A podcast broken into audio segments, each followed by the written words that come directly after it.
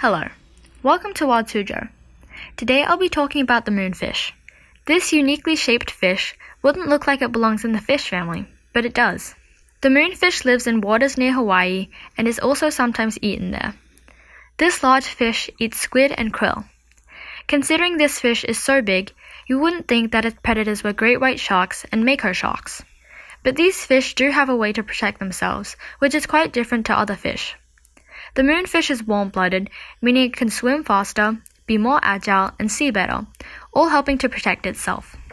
Other than being warm blooded, the moonfish has even more uncommon features its size and shape. This fish can be the size of a car tire, but can even become 7 feet. And what's more interesting is it's very thin from the front. It's also called the moonfish because of its shape, but also its color which is white and even though it can sometimes be red and orange. What do you think is the weirdest feature of the moonfish? Or the coolest? For Wild Suzhou, I am Palm Tree, and thank you for listening.